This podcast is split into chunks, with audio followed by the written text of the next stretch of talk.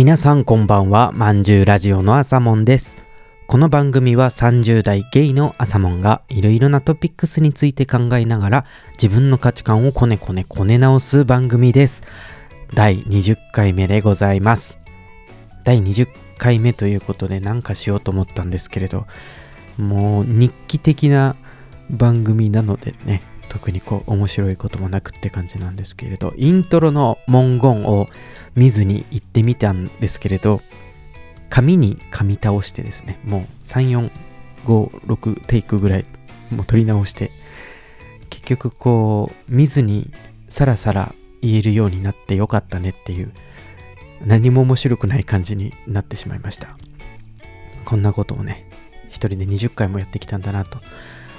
思うところなんですけれども、前回19回はあのトライロインザスカイとコラボさせていただきまして、ありがとうございました。一人じゃなかったんですね。ちょっとね、今後ともぜひぜひ仲良くしていただけたら嬉しいなと思っております。この20回のうち19回ぐらいはこの同じ話をしてる気がするんですけど、俺はそんなにこう人とね、積極的にコミュニケーションを取ったりとか、めちゃくちゃこうたくさんのね友達に囲まれて生きてるような光の属性ではないんですね。でも人と積極的にコミュニケーションを取れるコミュ教というあのコミュニケーションのコミュに強いと書いてコミュ教という人々がいると思うんですけれどそういう方へのほの暗い憧れを常に抱きながら生きているんですね。でそのコミュ教の人たちはどういう行動をとる傾向にあるのかなとかっていうのをちょっと考えたりとか見たりとかねするなんかもうそういうまたほの暗い趣味があるんですけれどそのコミュ教の方々のためと言っても過言ではないようなイベントの代表格として俺の中では脱出ゲームとバーベキューとハロウィンがあるなと思うんですね。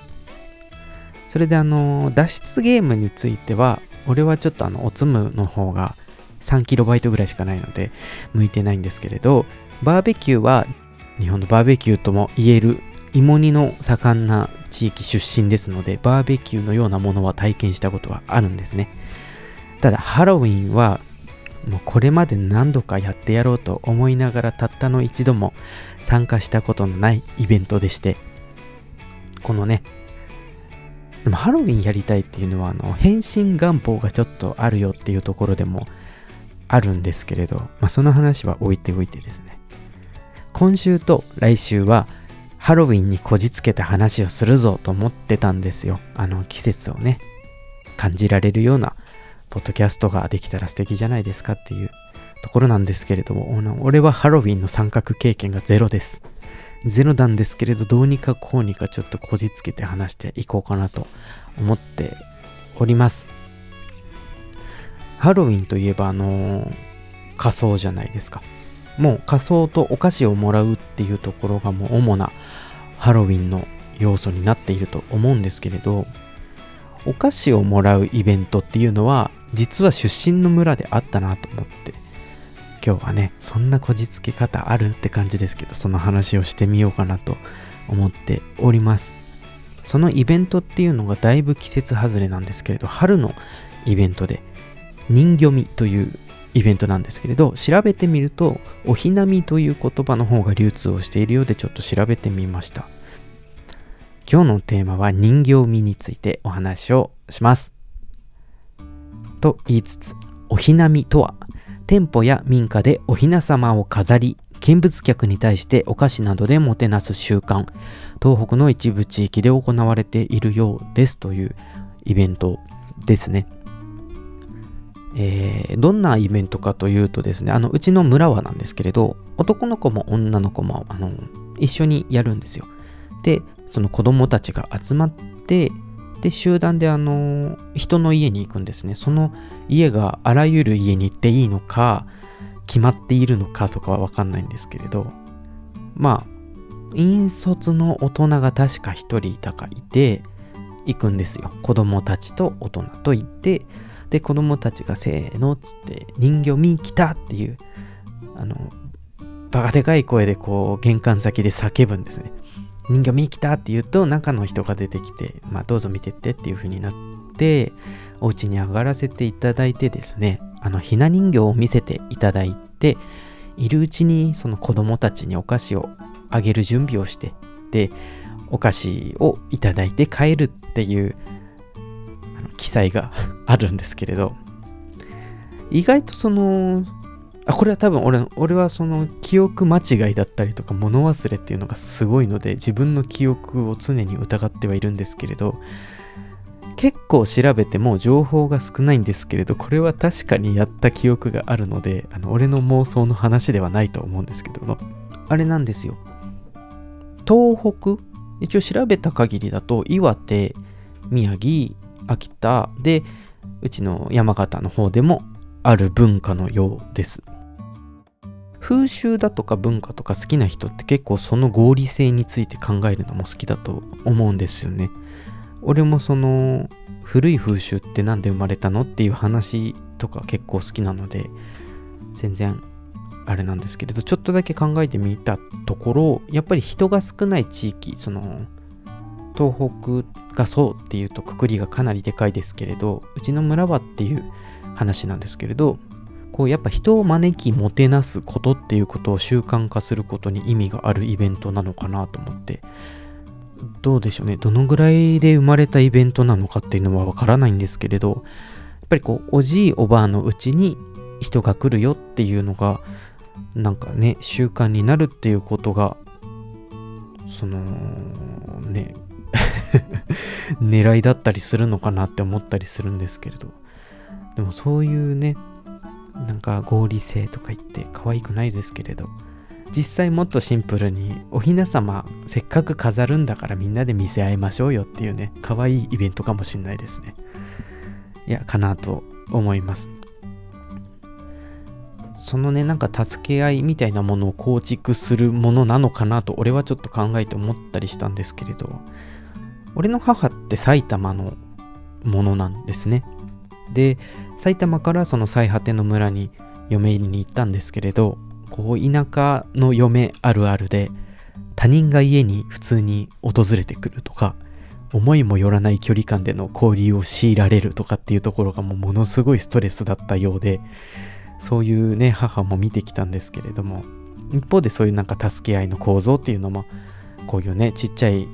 行事の端々からなんか伝わってくるなって勝手に汲み取ってるだけなんですけれどちょっと思ったりしました。このね人形見のイベント当時そのうちは村で唯一の商店お店屋さんをやっていてこういう行事の時とかは書き入れ時だったんですけれどこう俺はねあのおひなみ人形見でお菓子もらってきてやったっていう感じで帰ってくるんですけれど親はなんかそのそんなねそんなリアクションがなかったっていうのはこううちはイベントで商品を売ると。でその息子がお菓子をしこたまもらって帰ってくると。なんかそういうマッチポンプみたいな状況ってことだったんだなと思ってなんとなくね居心地悪かったんじゃないかなっていうのもこの話について考えてみてなんとなく思い出してみたんですけれど。なんかねいや人形味が好きですよっていう話をしたかったんですけれど。その記憶が結構曖昧なもので思い出しながら謎を解くみたいな時間になってしまいましたね。でもやっぱりその人ん家に行くっていうの子供からすると結構なイベントじゃないですか。記憶の中ではそれはやっぱいい記憶として残っていてで人様のお家のお雛様なんてね関東に暮らしてたらまず見ることってあんまりないと思うんですけれどこのお雛様まあ子供だったっていうこともあると思うんですけれどその各家のお雛様がとにかくでかくて立派でですねなんかこう村っていう文化の一側面に過ぎないんですけれどなんかそういうね古いものが出てくるみたいなそういう価値のあるものっていうのを子供でも大人でも目の当たりにする機会が頻繁にあったなっていうことは結構すごいことなんだなっていうふうに思いました。もう本当にね、あの3段とかじゃなくて、何段だろう、もうなんか十何段とかある真っ赤なこうひな壇に、おびただしい数のひな人形たちと、なんかぼんぼりだったり、お花だったりっていうのが、わーって飾ってあるんですよ。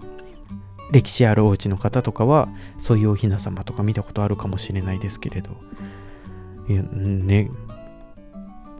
なんか記憶を思い出して話してるのなんか夢の夢で見たことを話してるみたいでふわふわしちゃいますね。いやまあそういう話でした。なんかねそう子供の頃まだねその人との交流が大丈夫だった頃の楽しい思い出のお話でした、ね、ハロウィン全くかすってないじゃんっていう話なんですけれど一応ねお菓子をもらえるイベントの人形見という村の行事の話を本日はさせていただきました。ちょっと短めかもしれないですけれどこんなところで今日は終わりにしたいと思います。まんじゅうラジオではトークテーマや相談なども募集しております。番組の概要欄に URL を貼っておりますのでお便りいただけましたら嬉しいです。それでは最後まで聞いてくれてありがとうございました。今日もめでたしめでたし。